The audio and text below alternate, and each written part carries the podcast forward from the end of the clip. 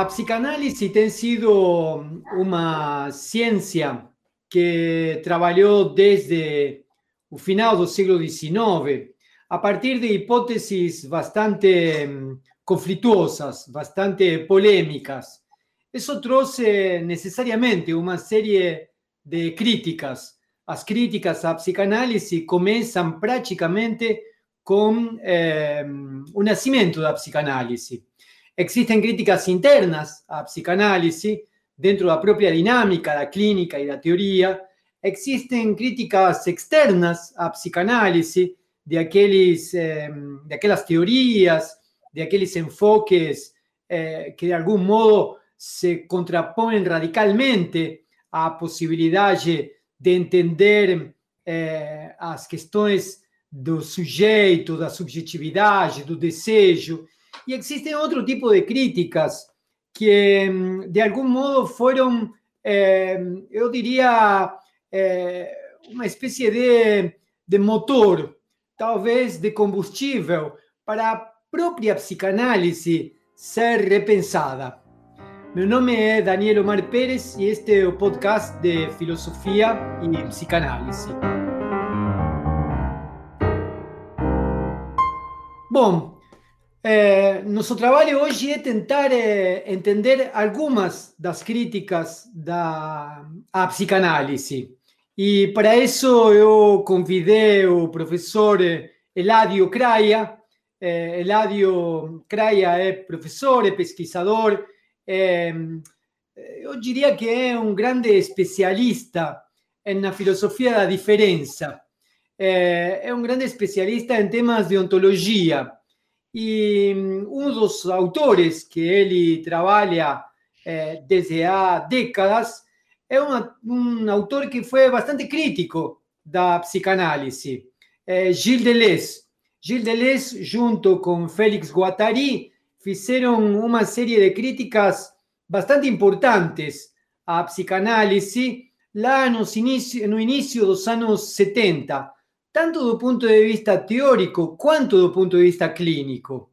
Eh, essas eh, críticas foram eh, eh, tomadas por alguns psicanalistas como escandalosas, como terríveis.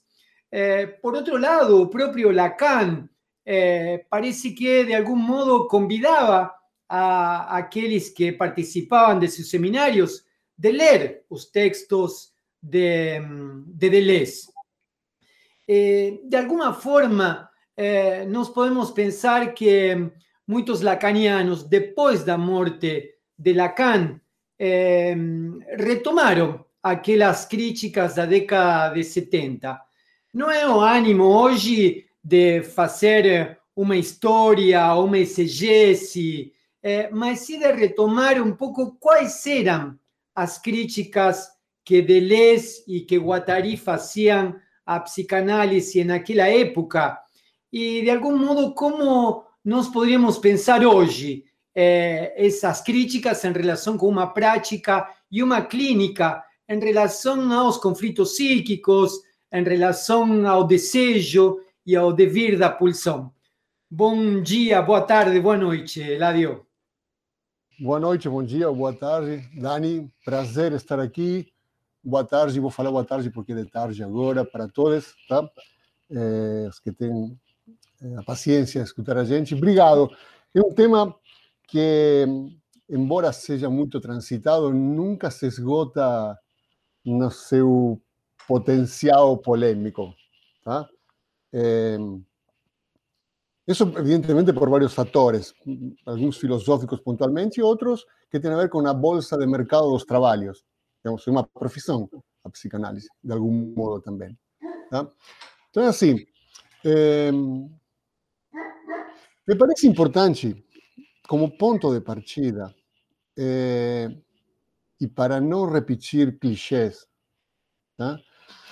eh, começar por uma polêmica interna, polêmica não, mas por uma tensão interna, a própria origem da crítica, ou seja, Deleuze e Guattari. Né? Ou seja, é muito comum, na, Daniel, é muito comum na recepção crítica eh, de Luciano Guattariniana, é muito comum dizer quando o pessoal enfatiza a presença de Deleuze, se esquece, entre aspas, de falar Guattari, falam Deleuze apenas, isso é uma operação política de esvaziamento da potência política que Guattari teria trazido à dupla. Tá? Então, quando inocentemente se fala Deleuze para falar do antiédipo e não se fala tanto eh, Deleuze e Guattari, tá? isso foi objeto de certa censura. Não, isso é, na verdade, uma operação política. De tirar a força política que Guattari tinha com relação à força filosófica que Deleuze tinha. Tá? o qual não é muito exato, mas que abre uma porta interessante para começar a conversa. Evidentemente, é hum, bastante difícil sustentar que não há uma reflexão política em Deleuze, tá? a Guattari. Por quê? Porque não há um texto sobre, sobre filosofia política. Bom, então 75% da filosofia não teria política. É, evidentemente, não. O que de fato acrescenta agencia, que acrescenta, agencia, eh, em termos de política, Guattari, tá? com Deleuze, é a presença, e isto é importante, de uma praxis militante. Não esqueçamos que Deleuze é um leitor de Spinoza. Portanto, como bom espinosiano, a razão não deve dominar as paixões. Não há política sem paixão. Tá? Spinoza talvez é o único moderno que diz que na verdade a política é um engajamento necessário entre as paixões ou conatos e a razão. E que contra o iluminismo clássico, a razão não deve dominar as paixões para que haja uma melhor política, mais saudável, menos contaminada. Simplesmente não haverá política. Tá? Se você elimina as paixões. Hobbes, talvez, possa ser sumado a este, a este grupo. Então, dizer que Guattari acrescenta ou agencia a Deleuze. Uma dimensão militante é dizer que acrescenta uma dimensão de conatos, de potência do fazer político. Não tanto de reflexão política, que já estava em Deleuze de algum modo. Tá? Então, isso me parece um ajuste conceitual importante. Não é que Deleuze seria um má político e Guattari um político. Tá? E então, um complementa o outro, porque Deleuze tinha um, como o próprio eh, Félix Guattari diz, tinha um pesadíssimo arsenal filosófico para brigar contigo. Tá? E eu acrescentei, então, a dimensão militante. Não, a dimensão política. O que de fato acrescenta é o conatus da militância política. E isto sim Guattari acrescenta. Tá? Guattari, e isto é muito importante para o surgimento do antiédipo, sobretudo. Tá? Porque ele acrescenta, então, sua praxis concreta. O cara era um lacaniano, em princípio, na origem. Tá? O cara era um militante em labor. Ele, ele chega a ser coordenador de labor. Na verdade, por quê? Por, pela sua ação militante, coordenar grupos, em colônias, em colônias do Estado francês, onde ele era um grande líder. Depois de uma infância muito tímida. Labor era uma experiência, labor era uma experiência clínica, né? Labor é uma experiência clínica importantíssima para aquele período, porque é o que se chama da, da, da psicologia institucional daquele período. Tá? E era realmente um lugar, pelo que tudo indica, e com eh, consistentes provas nesse sentido, que pretendia, de modo mais nobre, um âmbito libertário. Era antimanicomial, Tá? Evidentemente, era, era, foi, foi a grande instituição da luta contra, contra o encerramento, tá? É, contra a ideia de uma coletividade para pensar o psíquico. Tá?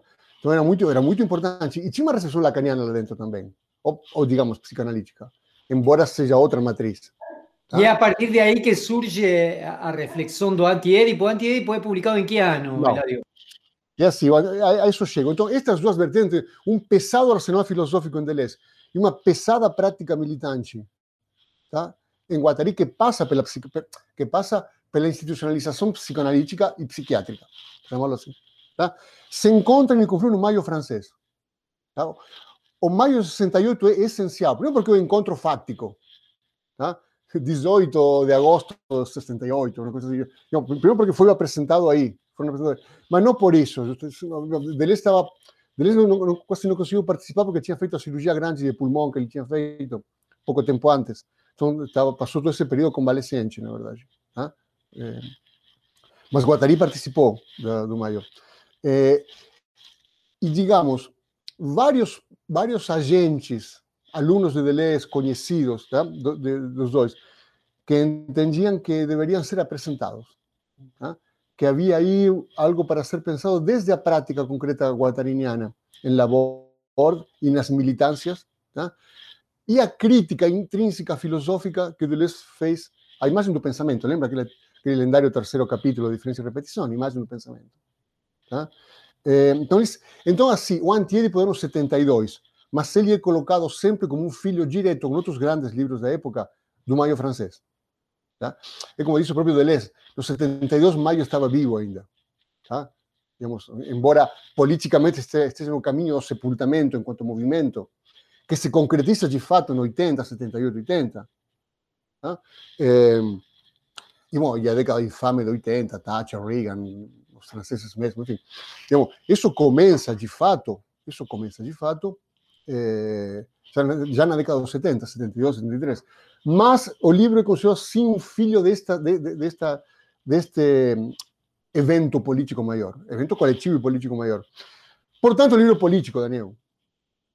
Tá? É um livro filho do movimento político. Tá? É, e que surge no âmbito de, um, de, uma, de, uma, tensão política, de um campo fenomenológico político, para dizê-lo concretamente, corretamente. Tá?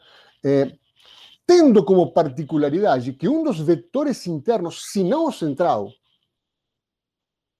naquela origem, depois aquele que acabou sendo central, é o aparato psiquiátrico por um lado e psicoanalítico por outro. Tá? Este elemento acaba tomando, eh, acaba tornando-se nevrálgico, se chama antiédipo. Tá? Então, eh, aí você tem, digamos, então, digo, é uma reflexão em torno do horizonte da prática e da teoria psicanalítica? Sim. Mas que deve ser entendido no seu transfundo necessário de campo fenomênico político. Tá? E aqui político, você me entende bem, não quer ser partidário, nem sequer talvez ideológico. Quer dizer uma operação em torno do poder. Tá? Quer dizer uma operação em torno do poder.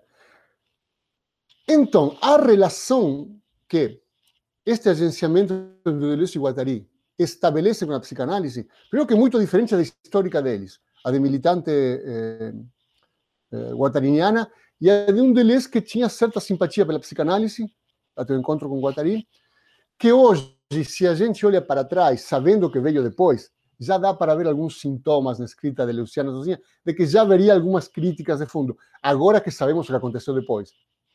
Mas naquele período, um cara que tranquilamente citava eh, e, e, dialogava com o orbe psicoanalítico sem problema. Tá? Este encontro, a relação que ele, que, ele, que ele promove particular, que é o que nos, que é o que nos porque habría que establecer outras relações, mas a que nos importa é a psicanálise, deve ser tomada primeiro em duas dimensões maiores, tá? sem dúvida. A primeira é que representa em termos políticos a psicanálise. Tá? Pela sua vez, este horizonte que representa em termos políticos a psicanálise pode ser dividido em vários estamentos. Tá? Representa como instância econômico de poder? Que representa como discurso dominante na academia?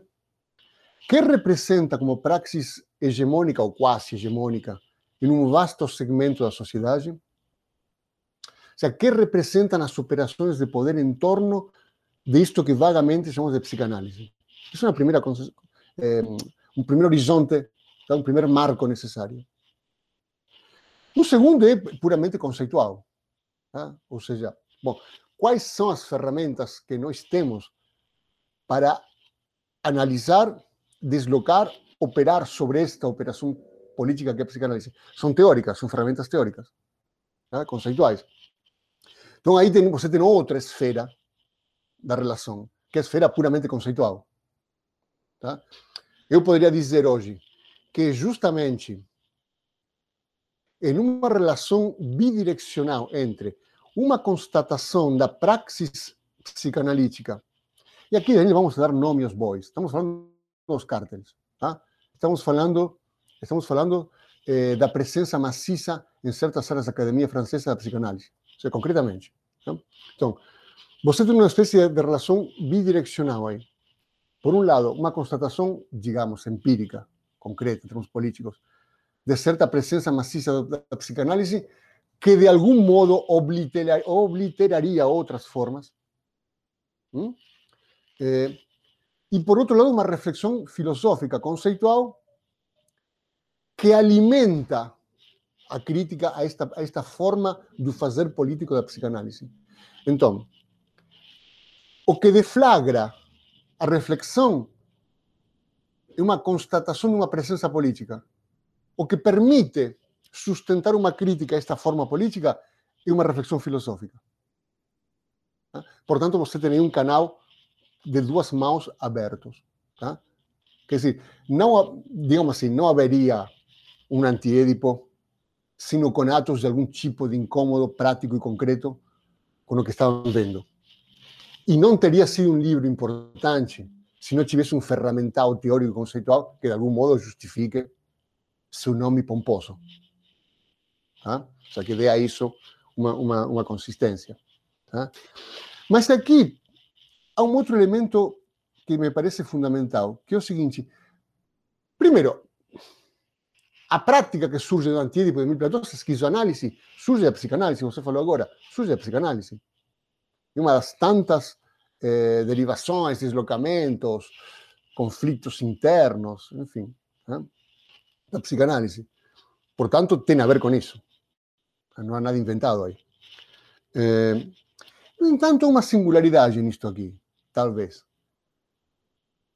Que eles não pretendem procurar uma verdadeira psicanálise. Eles, eles cansam de falar isso em entrevistas, no, livro, no próprio livro está, você lembra? Eles não querem fazer. Bom, Freud e Lacan, na verdade, tinham tudo nas mãos, mas eles acabaram eh, moldando um pouco torto que poderia ter. Não, não estão tentando corrigir. Não estão tentando dizer erramos aqui. Tá? Nas palavras deles mesmos, o antiédipo, falo antiédipo porque é o que deflagra tudo. Tá? Mas são, sabemos que são dois, não? são dois volumes de capitalismo e esquizofrenia. É, o antídoto foi escrito para aqueles que não estavam tranquilos com a psicanálise. Aqueles que estão tranquilos, está tudo bem. Eles cansaram de falar isso. Você acha que funciona isso? Tá bom, funciona, funciona, rapaz. Não vai ler antiédipo, para que encher o saco com isso? Não precisa. Tá? Agora, há muitas pessoas que acham que isso não está funcionando. Esto en términos políticos, en términos de narrativa académica, en términos de uso dos saberes. En términos de uso dos saberes se fican encasquetados con eso. ¿ah? Un cierto principio de autoritas muito forte. E que há problemas conceituais muito fortes que abortam as potências psicanálise para eles. Se você não acha isso, então não vai ler a Antiedipo, não é teu livro. Quais seriam, você... quais seriam algumas das teses, assim, ou algumas das questões conceituais que você acha que seria interessante destacar aí? Bom, há, do, há Vamos lá. Primeiro que talvez os dois textos não sejam homogêneos. E há muitos ajustes internos entre o primeiro e o segundo volume. Tá? Muitas coisas do Antiédipo depois são profundamente ajustadas em Mil Platós. Porque o Antiédipo é quase uma parte de Truis, ou seja, a parte que destrói alguma coisa, critica alguma coisa, enquanto que Mil Platós já não se preocupa mais com isso e ele propõe coisas o tempo inteiro. Para muitos propõe até demais. Tá?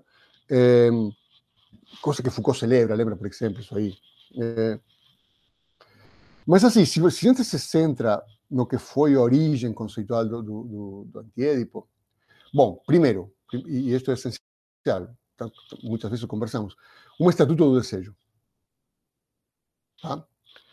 Eles não conseguem, apesar. Você sabe que, pequena nota de rodapé, Lacan, sim, Lacan mandou ler muito, mas Lacan proibiu explicitamente a seus seguidores de, polemizar com Deleuze e Guattari. Isso foi, foi uma, ele norma. Tá? O sea, portanto, assim que quase não tem polêmicas, quase não tem discussão pública o livro. Tá? É, porque isso Lacan, Lacan interditou mesmo discussões públicas. De isso não se fala. Sim, literalmente, ipsis lettere. É, está documentado, é tranquilo, ninguém, ninguém nega, digamos. É interessante como história. Bom, mas digo, então, digamos, nunca se chegou a poder colocar em aquele período específico, muito de frente aos dois interlocutores, para dizer, você mesmo disse isso. Tá? Sabe aquela coisa do lacanismo, que ele disse uma coisa, mas pode ser outra também. Tá? Então, eh, isso não aconteceu. Então, mas digo, a primeira tese é o desejo. Tá? O Estatuto do Desejo. Tá? E aí entra tudo, aí sim entra pesado, tudo ferramental, tudo, como diz as armas pesadas que tem Deleuze para, em termos filosóficos, é, Deleuze se, se, fala de Deleuze como vitalista. Eu não gosto muito da categoria vitalista em Deleuze. Tá? Acho que ele é um filósofo, um filósofo da afirmação mais que do vitalismo. Bergson era vitalista, por exemplo. Tá? Mas há uma santíssima trindade deleuziana, que é Spinoza, Nietzsche e Bergson, que de fato são pessoas da potência, da afirmação, da produção. Tá? Sem entrar aqui no mérito disso aí. Tá? Então Deleuze aí diz, bom, seja o que for o desejo, eu vou colocar na linhagem, na tradição de formas ontológicas para mim essenciais para pensar a vida na sua multiplicação diferencial. Que é isso que importa, Daniel. Isso é a diferença. Digamos, a vida se despotencializa quando a capacidade de produzir elementos diferenciais é abortada de algum modo. Nos fascismos, tá? eh, nas eliminações da vida, enfim, o que seja. Tá? Eh, ele diz, e aí a, a famosa citações de Deleuze, não? Ou seja, somente um conatus opera como conatus, somente um hábitus opera como hábitus, somente uma força opera como força. Tá? Quando seja uma operação de potência. Tá? O qual levou, Daniel, a muitas confusões. Emanativo é uma fonte que emana, de onde emana o desejo, e então. Bom, isso é o primeiro que se encarrega, não é, não é, não é uma emanação. Tá? É uma produção imanente de um campo real que se dá não uma fonte do desejo que emana potência, isso seria ex nihilo, seria isso, isso é, nem sequer é metafísica, é magia. Então, é, o que você tem aí é, bom, há uma produção que se dá, e aqui vem um elemento central, Daniel, que se dá por relações externas.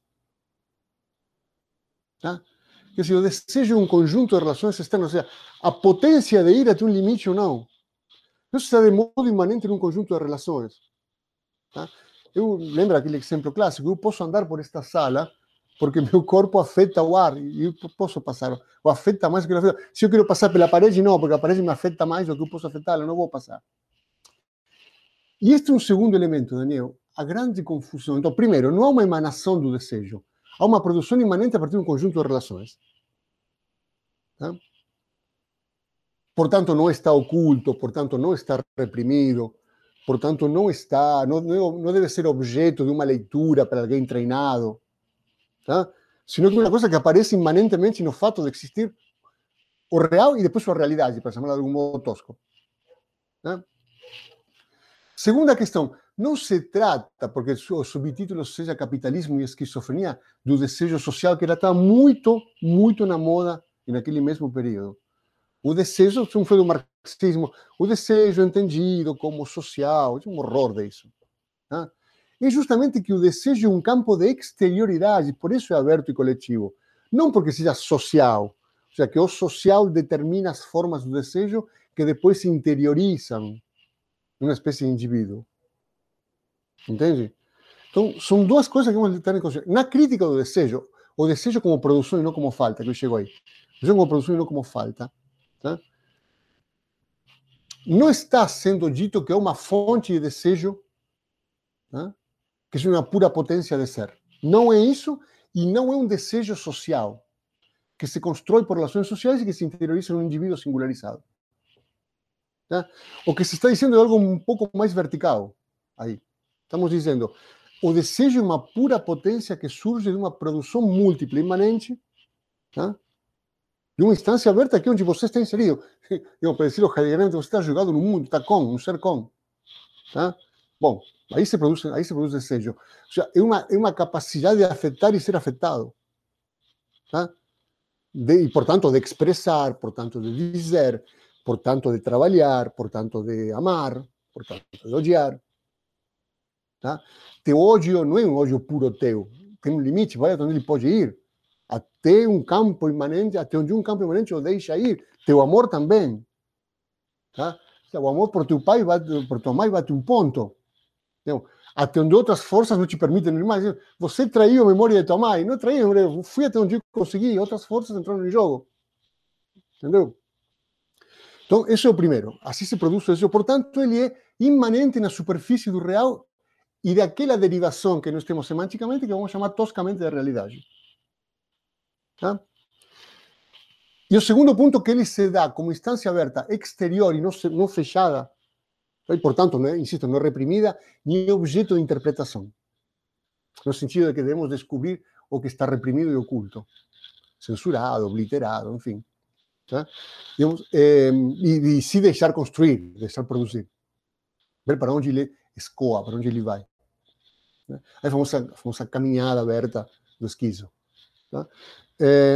Então, a segunda é que um conjunto de relações, que este conjunto de relações externas implica que o desejo se constitui como exterioridade. Isto é importantíssimo. O desejo se dá como exterioridade em um conjunto imanente aberto que não está reprimido. Tá? Que é uma produção do real onde você está jogado.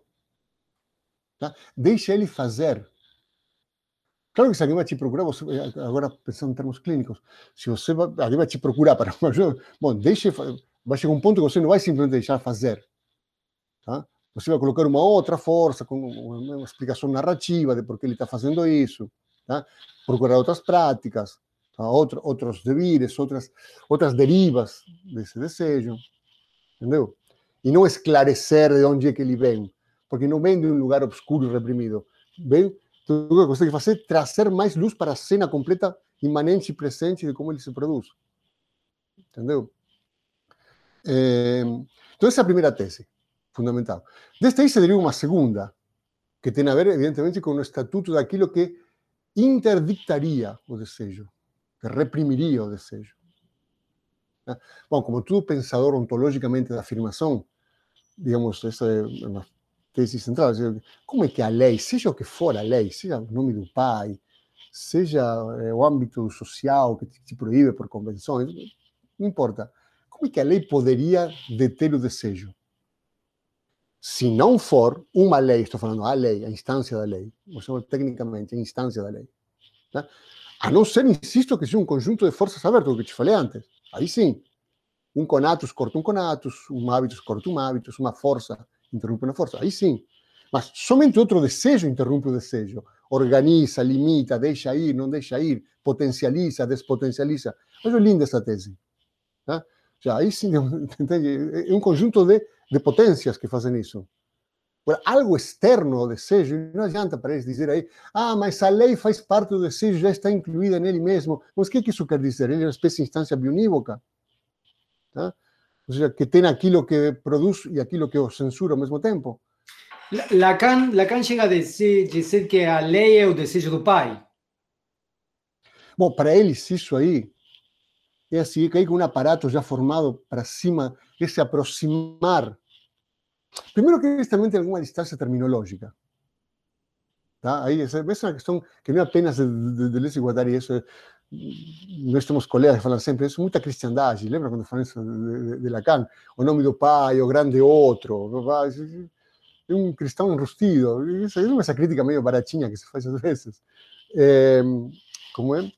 Então, no, caso, muito... no, caso, do nome do pai, é, é menos que uma questão de, de cristianismo. Você sabe que Lacan eh, tinha duas famílias, não? Ou seja, a primeira esposa y a segunda con Silvia Bataille. ¿Eh? Y él no podía, en, la Francia no podían, no podían se divorciar, ¿no?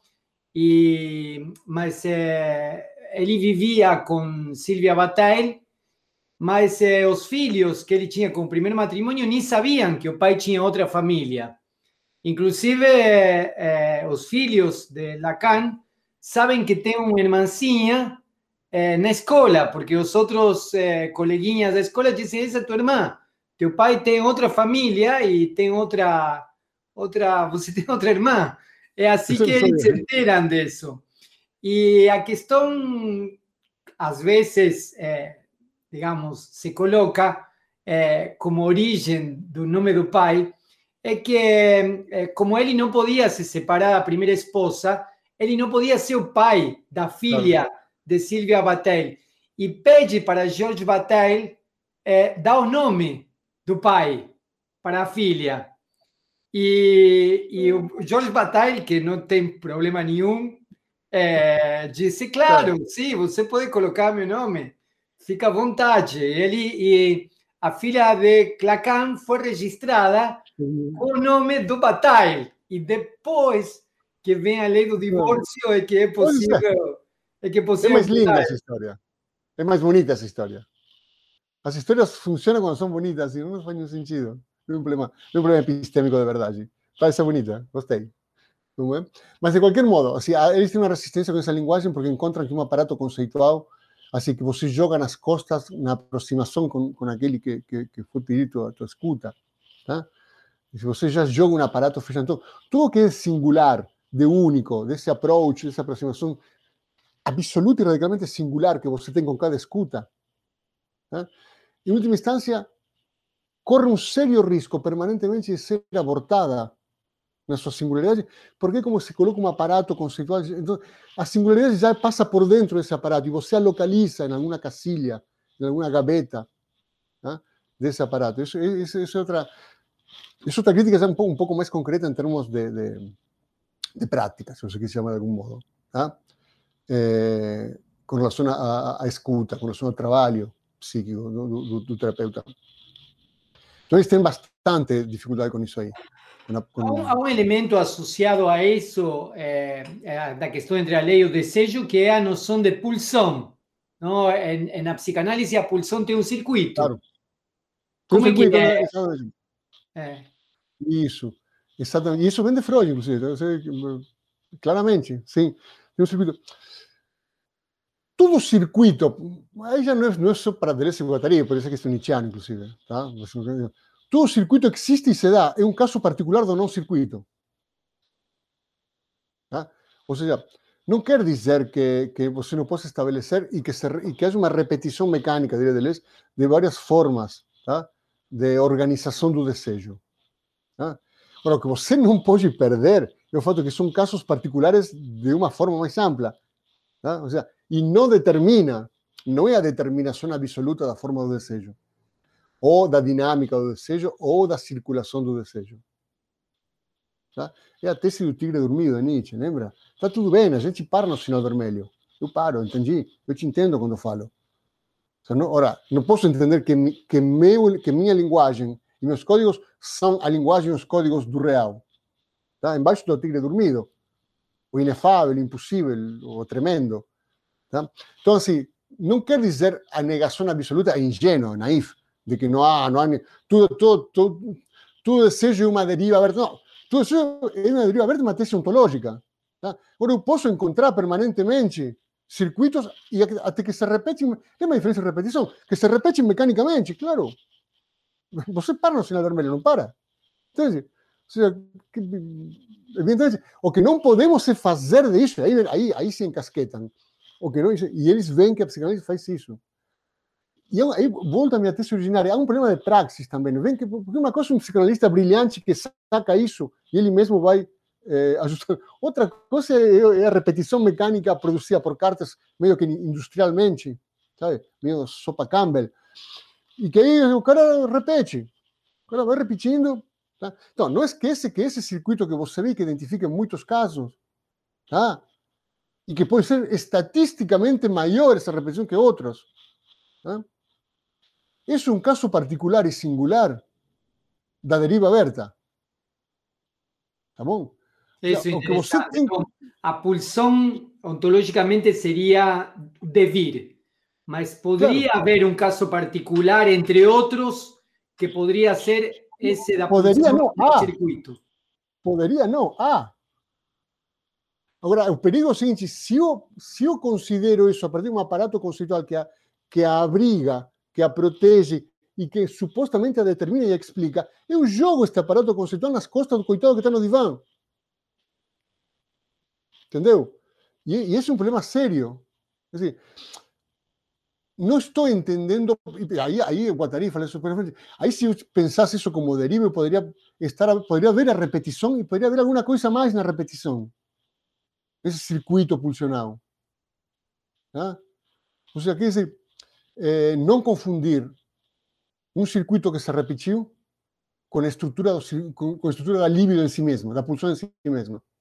Isso me leva a, isso me leva a outra conversa que nós tivemos várias vezes já, mas é, me parece bom é, retomar.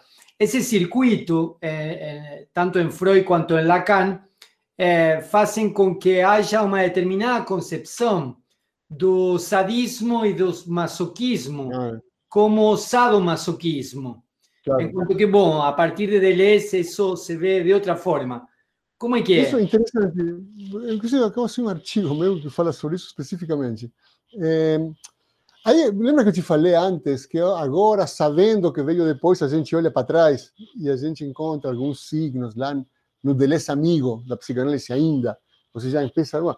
No, no texto clássico de Sacher Masoch, O Frio e o Cruel, ¿ah? que ele dedica a Sacher Masoch, isso aparece claramente. ¿ah? Aí, e aí é talvez a primeira crítica que ele faz à psicanálise pontual, específica. Não pode haver eh, complexo sadomasoquista. Tá? Por quê? Por um problema literário. Ah, mas você não tem com... Desculpe, não fui eu, diz, diz Deleuze, que precisou do sistema semântico da literatura para expor uma condição. Foram vocês. Ou seja, a epistemologia médico-biológica clássica ela é muito clara quando determina uma síndrome, uma doença, uma condição. Ou seja, dá o nome de um médico, diz eles. Parkinson, Alzheimer, dá o nome de um médico. O que fez este médico? Isolou e identificou sintomas. A doença, Daniel, não existe. Lembra o exemplo belíssimo de Tomás de Aquino, que não existe cegueira, existe olho que não vê? Eu falo a cegueira, mas ela é uma substância que precisa de uma outra substância. Essas coisas, essas coisas brilhantes que tem os escolásticos que estavam certos. Tá? Ou seja, a rigor não existe a cegueira. Existe um olho que não vê. Tá? Então não existem doenças, existe um corpo que se expressa. Isso é belíssimo. Existe um corpo que se expressa. A sintomatologia é isso. Entendeu? Então, digamos, a epistemologia médico-biológica celebra um médico que consiga isolar sintomas claramente. Não, peraí, isto aqui não é demência senil, é outra coisa. Porque a demência senil tem este, este, este, não confundam. Então, ah, é uma coisa nova, é um Alzheimer. Você acaba de isolar um conjunto de sintomas, ou seja, um conjunto de expressões do corpo, tá? que outros não tinham isolado, que, que outros não tinham conseguido identificar com total rigor. Entendeu? Agora, isso se trata justamente de quê? Da maior precisão não errem na sintomatologia, na etiologia. Não se equivoquem com isso. Ah? Então, não é demência senil. Não é cãibra. É um problema neurológico. Ah, Parkinson. Tá? Ou seja, quando Crafter Bean começa com essa história de, de, de, de sadismo e masoquismo, sabe que Masoch, se que, sabe, não, coitado, não podia se, se queixar. Mas, mas Sacer Masoch se queixou explicitamente em cartas públicas contra o uso do nome dele para, para determinar isso. Isso é uma crítica, isso, isso, não, não, me metam nisso. Tá? Agora, quando epistemologia médica, porque Carsten Bigger é um cara, é um, é um, neurologista quando cunha essa, essa, essa frase. Tá? E depois Freud, Freud aceita também, é Freud neurologista que aceita ainda, psiquiatra. Tá? É, como é? eh, se eles aceitam colocar nomes de literatos e não de médicos, é porque não se consegue isolar uma condição sintomatológica clara. Tá?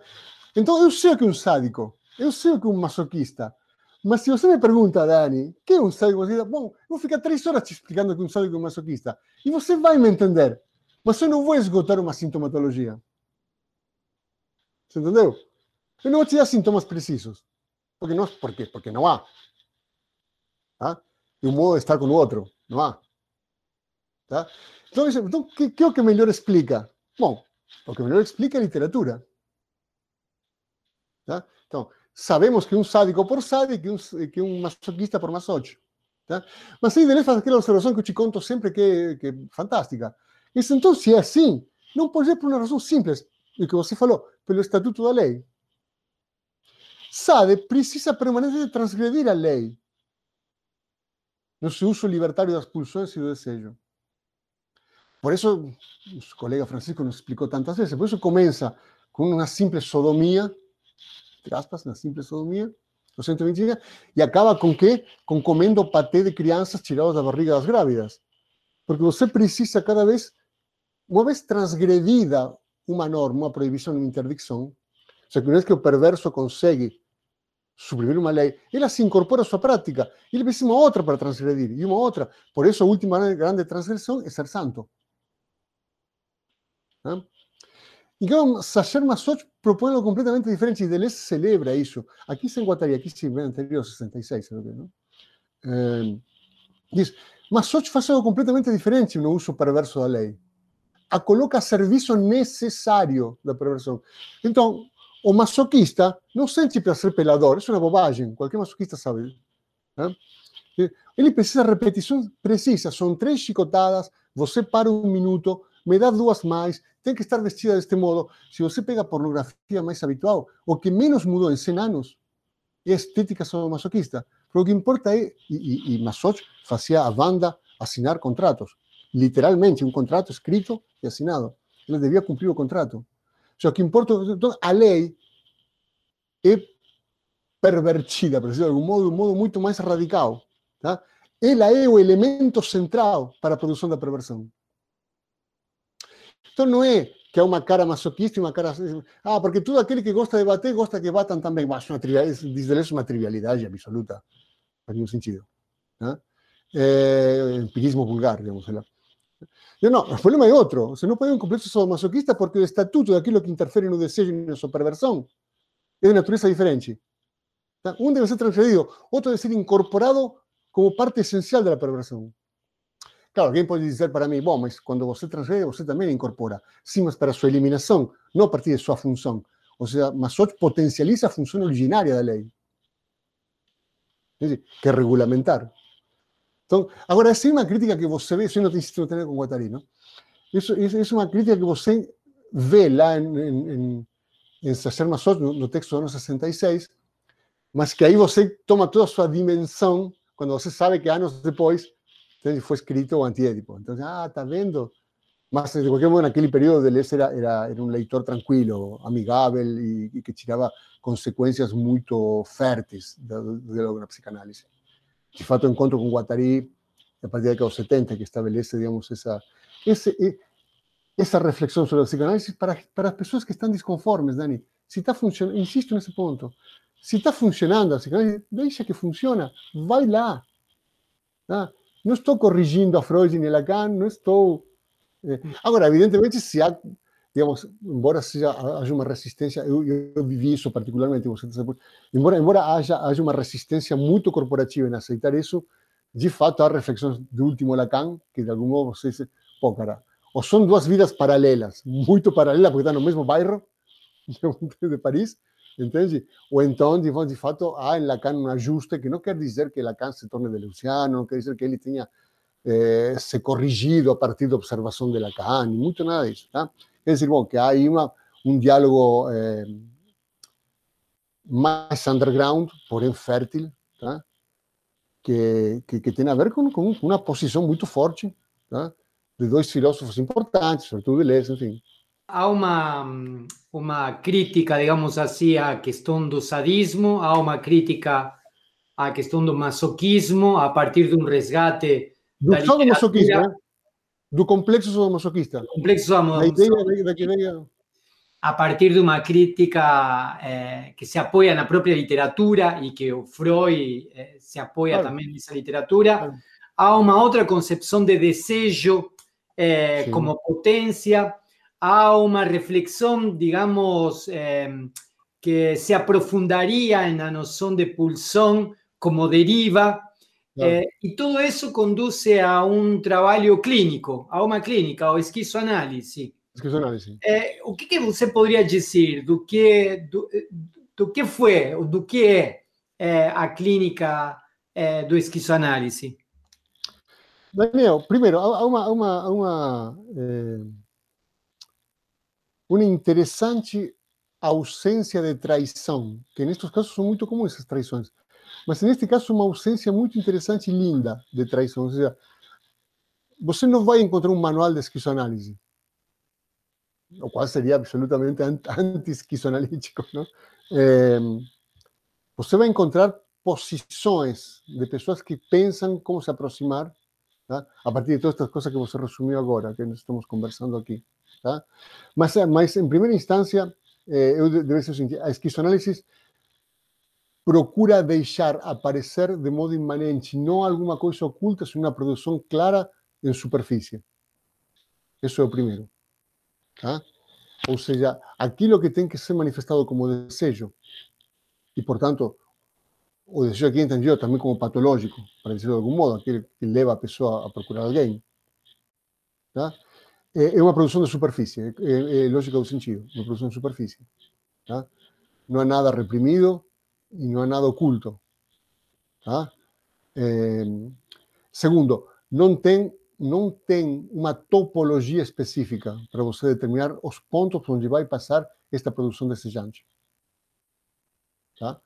O que você tem são composições que primeiro foram maquínicas no antiédipo, depois foram agenciamentos em mil platós. Tá?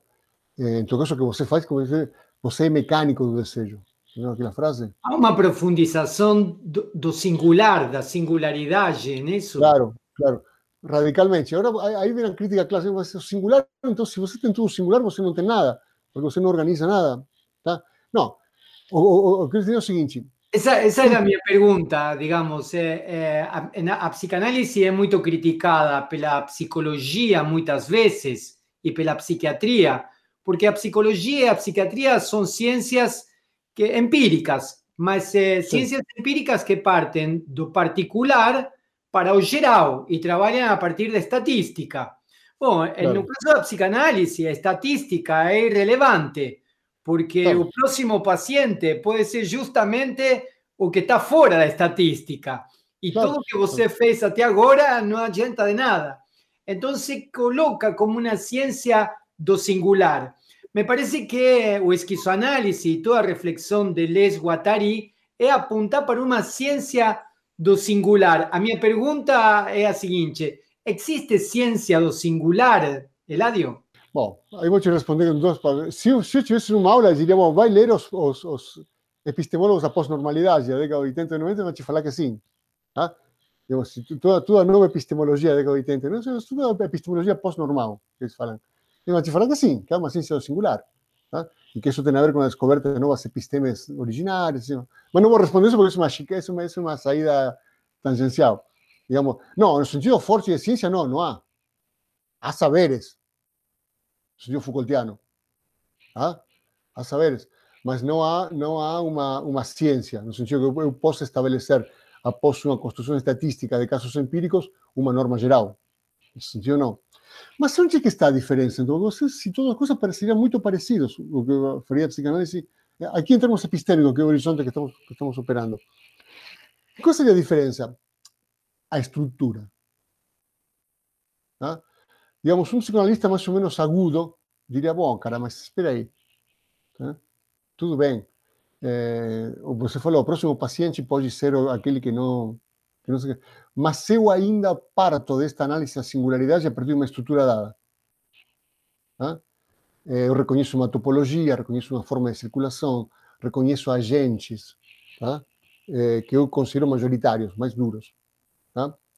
Digamos, esta forma de aproximação não se dá na esquizoanálise. Tá? Então, digamos assim, parto da hipótese não de que talvez meu próximo paciente seja aquele que está fora. Não, ele é aquele que está fora por definição. Tá? Se depois ele se repete com outros, bom, eu estou encontrando alguma regularidade aqui. Continua sendo um caso particular de uma diferença e não a exposição de uma regularidade completa. Então, acho que a diferença fundamental está aí, nesse ponto. Entendeu? Há uma, há uma uma questão, essa, a relação entre ciência e saber não foi, foi discutida pela epistemologia do século XX. Lacan tem um texto sobre ciência e saber. É, é, parece que a ciência europeia, essa ciência é, das ciências formais, das ciências sociais, essa ciência empírica do particular para o geral, é uma ciência que, que, que, está em crise. Quer dizer, a ciência europeia é, é, é uma invenção europeia da modernidade, que um, eu me lembro que nós eh, limos em uma época, por indicação de um, de um professor que, do qual você tinha muito apreço, o professor Parente, nos chamou, no, nos convocou a ler eh, A Crise das Ciências Europeias, de Edmund Husserl. Edmund Husserl decía que las ciencias europeas estaban en crisis en el inicio del siglo XX, ¿no? Eh, y no en tanto parece que esa crisis se extiende. Eh, y bueno, y ahora usted menciona esa epistemología da pós-normalidade eh, en los años 80 y en los últimos años da, da, do siglo XX. Eh, ¿Se podría hablar un poco sobre eso? Não, posso falar muito pouco, porque eu conheço por, por colegas que me han eh, explicado. Não, mas é, é, é, é bastante eh, claro qual é a ideia. Digamos, é manter um estatuto de cientificidade onde as variáveis se permanecem sempre como variáveis. Tá? Então, quer dizer, os casos de resolução são casos que é incorporar a noção de singularidade, de variabilidade permanente ao próprio campo da ciência, esse intento. Por quê? Porque você tem resoluções de problemas que antes eram inerentes à ciência, que se dão por outros tipos de práticas com os nossos saberes. Eu vejo isso, bom, eu invoco Foucault sempre, não? Claro, evidentemente. Tá? Mas eles ainda trabalham com as coordenadas, eles ainda trabalham com estatísticas, ainda trabalham com, com, com certo grau de metodologia. Tá? Uhum. Só que não fazem disso aquilo que define a construção da verdade. Claro. Tá? Então, permite, por exemplo, que um conhecimento originário de um povo originário tá, possa ser incorporado com um diálogo fértil nisso aí. Agora, se você, me, se você me aperta um pouco mais, diria, eu nunca consigo não ver nisso tá, um intento de manutenção das ciências formais clássicas. Claro. Mas um intento muito bacana, tá, falando sério. Tá, é, de, de. Há uma... Outro dia ouvia o professor Newton da Costa, eh, falando de que a física cuántica, por ejemplo, no es mm, una teoría que pues, se puede aplicar a todo, digamos, ¿no? Eh, a física cuántica trabaja con variables, trabaja con probabilidades, mas esas variables son sobre un campo determinado, sobre una experiencia determinada, eh, que no se repite en otra, que si en otra situación existen otras variables y va a ser preciso hacer otros cálculos para voltar a ver qual seria a probabilidade. Ele dizia uma probabilidade muito alta, mas não uma certeza. Não? Uma vez, claro. eh, trabalhando Kant aqui com, com os colegas de matemática, eu explicava para eles como Kant eh, falava das condições de possibilidade das proposições verdadeiras e falsas. E eles me diziam, mas a gente não trabalha com verdadeiro ou falso, a gente trabalha com probabilidade. Y probabilidades que pueden ser cualquier una, dice. Entonces, ¿cómo es que fica todo eso? Y, y ellos de algún modo me estaban hablando a mí desde la matemática de un ámbito que podríamos pensar que es específico y que no es eh, una teoría de todo, digamos así, ¿no? Que va a depender de determinadas variables en determinadas circunstancias y que no va a ser necesariamente repetido en otra situación. Claro, Agora, você sabe, estava, estava, estava, por uma questão de uma, de, uma, de uma live que me convidaram, estava tudo que preparar umas coisas. Todos nós celebramos sempre o princípio de incerteza, Heisenberg. Você sabe que há uma reação muito forte contra, contra a interpretação de Copenhague, que se fala, a interpretação forte da incerteza, que se chama de interpretação de Copenhague. Ah, nestes dias, faz seis meses atrás, é uma reação muito forte, em termos em, em sede experimental, para mostrar que a incerteza pode ser eliminada. Tá? e que o gato pode estar ou vivo ou morto, e não vivo e morto. É, entendeu? Então, assim, acho que não tem uma pacificado, Daniel. Né? Esse, me parece que esse não é. A... Bom, estamos em épocas políticas que me parece que se tem alguma, algum eco no, no, no âmbito da episteme, deveria, deveria sair por aí, digamos, não? deveria tentar restaurar uma restauração, é, como é? De equilíbrio completo das, das equações, onde, onde há certezas. Para estar de acordo com, com a vida política que nos toca nestes dias, a ciência deveria voltar a ser a ciência newtoniana. Seria, seria apropriado. eliminar incertezas, eliminar dúvidas, eliminar variações. Tomara que não Mas esse, nesse caso seria eliminar o real e eliminar a singularidade. Claro, exatamente. Voltar, voltar à particularidade, tirar, tirar o singular em nome do particular particular como caso particular de un, general, de un geral. Eh, ¿Existen eh, críticas eh, deleucianas, post-deleucianas a psicanálisis, después de esas que nos mencionamos? Bom, vou, vou, vou comprar uma briga. Eu, eu, eu acho que há depois um uso militante disso. Tá? Acho que um uso propositalmente polêmico e se começam a ver elementos esquizoanalíticos e linhas de fuga eh, por tudo que lado, tá? E eh, me parece que quantitativamente há mais um uso militante do programa de capitalismo e esquizofrenia que propriamente alguma crítica pesada em termos conceituais eh, contra a psicanálise. Pero também temos, temos o seguinte, esta crítica à esquizoanálise é muito municipal, Daniel, porque somos nós que discutimos isto. Tá? É, e se você olha para fora nossa janela, digamos, as pessoas vão achar que é muito que curioso o que estão falando essas pessoas. É, são campos, campos muito minoritários hoje, tá? É, em termos quantitativos mesmo. Sí, Columbia, Harvard, eh, la Sorbonne no está discutindo isso. Não está discutindo isso. Não está discutindo isso tá? É, bem, é bem municipal nosso, acho muito bacana, digamos, acho que deve continuar, tá? Mas, mas assim, é, mas, por exemplo, em termos de Deleuze, você tem muito mais, por exemplo, você tem algumas saídas de recepção críticas muito loucas. Exemplo, os aceleracionistas, Nicky Land, por exemplo. ¿Ah? invocan Deleuze y Guattari, cara, cara un truculento de direita. ¿ah? Eh, invocan eh, oh, Uribe en la Colombia, ¿no? Revolución molecular. Todo que son usos aberrantes, son, vamos, son usos que están siendo feitos. Então, mas, mas assim, tem aceleracionistas de esquerda, por exemplo, que você pode esgotar o capitalismo a partir de acelerar suas, condições de esgotamento, tá? que invocam. Então, aí você tem uma recepção muito forte, mais bacana. Tá? É, Birno, na Itália, para pensar a política. Então, em política você tem, bom, Negri Hart, evidentemente. Me parece que há mais uma criação conceitual genuína e dura, no sentido nobre desta expressão, é, em termos éticos políticos, a partir de Deleuze e Guattari, tá? e, e, estéticos, e estéticos, evidentemente. Tá? É, muito mais que na psicanálise em si mesmo. Por que o, o, o livro é, é, Capital, Capitalismo e Esquizofrenia é o livro é, antiédipo e... São os dois. São os dois. É o programa completo. É.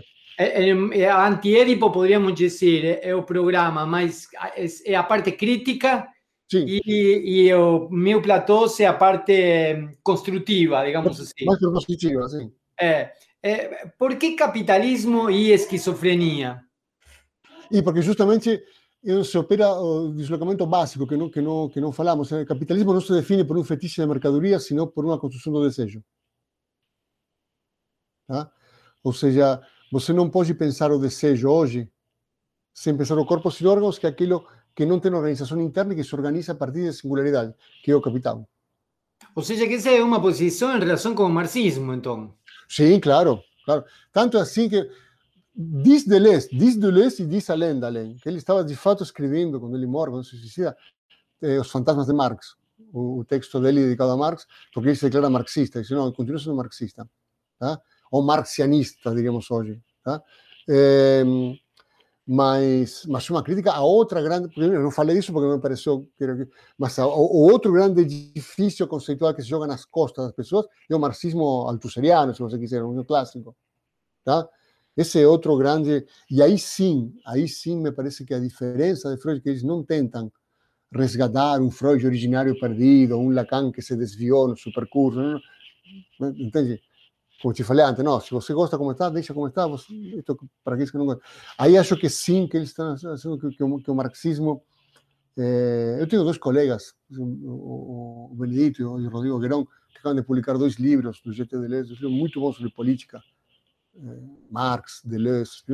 Acho que aí sim há, digamos, um intento de ler Marx desde outro lugar, e não desde o aparato pós-marxiano, que se tornou marxismo clássico depois, eh, que era outro grande edifício conceitual, que era uma espécie de gigantesco tijolo na cabeça das pessoas. Tá? Eh, e aí sim. Então, assim, o, o, capitalismo é outro, não tem nada com mercadoria. Tem a ver com o desejo com desejos. É uma produção, circulação e organização do desejo. E por que esquizofrenia aí nisso? Porque esquizofrenia é a libertação disso. Esquizofrenia é um modo aberto, ou seja, é, A esquizofrenia parece uma, parece uma metáfora daquilo que não se encaixa no outro, no outro prédio que é o, o, o, a psicanálise, é aquilo que foge à psicanálise. Então, digamos, você somente vai pensar o capitalismo como uma esquizofrenia permanente. E é aí que você tem que analisar isso. Tá? Porque colocar em perspectiva histórica também a questão. Quer dizer, ou seja, você, pode, você não pode dizer que a construção de alguma coisa assim como instância psíquica seja absolutamente isolada do modo de aparecimento da época. Tá? Seja, surge de quê? Ex nihilo, surge de nada. Entendeu? É, bom, o qual não torna isso histórico. Tá? Senão, vem na segunda parte, eh, Mil Platós, torna isso geológico. São etapas, são camadas. Ou, quando você faz análise mecânica, cartográficas. São pontos que se juntam. Tá? Então, não é porque Marx, então, depois tal coisa, depois tal coisa, depois tal coisa. Tá? São pontos que se vão encontrando. Essa tese interessante, essa, essa, essa questão da cartografia. Quer dizer, eu posso tranquilamente fazer dialogar Spinoza com, lá, com sua antítese Marx. Tá? Pelo que falávamos antes, é muito difícil você fazer utilizar o materialismo histórico, a compreensão, a compreensão política histórica a partir do, materialismo dialético, colocando o desejo no meio. Entende? Lembra, Marx ficava pé da vida com essa história dos utopistas, que haverá um melhoramento. Não, não explica as condições objetivas, condições materiais, condições simbólicas, por quê, por que podemos fazer revolução agora, por que não pode. Tá? Bom, se você coloca o desejo no meio, então isso se desestabiliza, você não mede mais nada. Tá? Então, digamos, no entanto, tudo que vem depois do Deleuze e Guattari tenta ver Spinoza, ver Marx, uma espécie de, de... Outro dia recebi um meme genial de, ah, desses animes japoneses, não? Pegaram três personagens e está Spinoza como um luthier preparando armas, dando para Hegel e para Marx as armas. Digamos, que, e os dois atirando. Ou seja, que você pensa, caramba, seriam antagonistas, não? Bom, Hegel não, Hegel foi antagonista só, no final de Spinoza. Mas, enfim, quer dizer, essa tese da cartografia é interessante na parte mais, mais afirmativa que Mil Platós. Tá?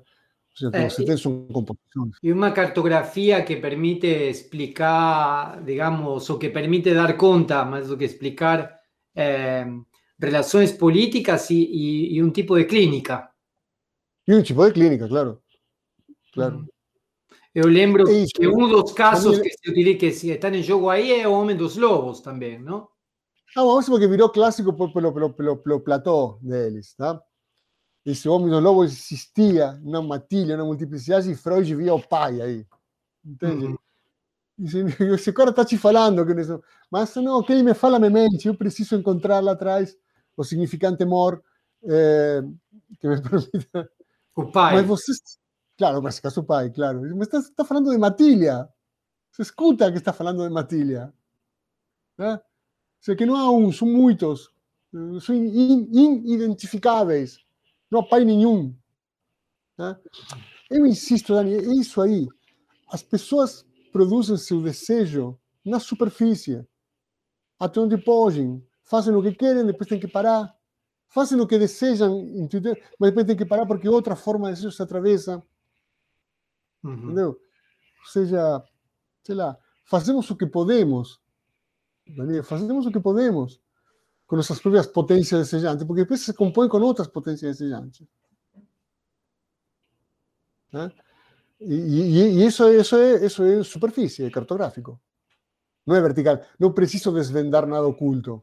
Você reprimiu aquela noite que teu pai estava num prostíbulo e você achou que na verdade não era um prostíbulo que era, que era, que era un hospital, ¿no? Que era, una fantasía, era un hospital. Que non sei, la sogna che un ospital, ma o pai morre no prostíbulo. É, aquele caso de Freud. Então, não, não, tem nada escondido lá atrás, digamos. Se você sonhou um prostíbulo, é um prostíbulo mesmo. Uhum. Entendeu? E vamos trabalhar isso com um prostíbulo. Esta é uma conversa que dura 30 anos já, então... É, é, é... Belíssima, aliás. De la cual agradezco. Podemos, podemos parar por aquí hoy. Ah, Tá. É, muito obrigado, Eladio, por tudo. Muito Não, obrigado. É sempre tão bom conversar essas coisas. Bacana. Obrigado mesmo. Muito obrigado. Terminamos, terminamos por aqui.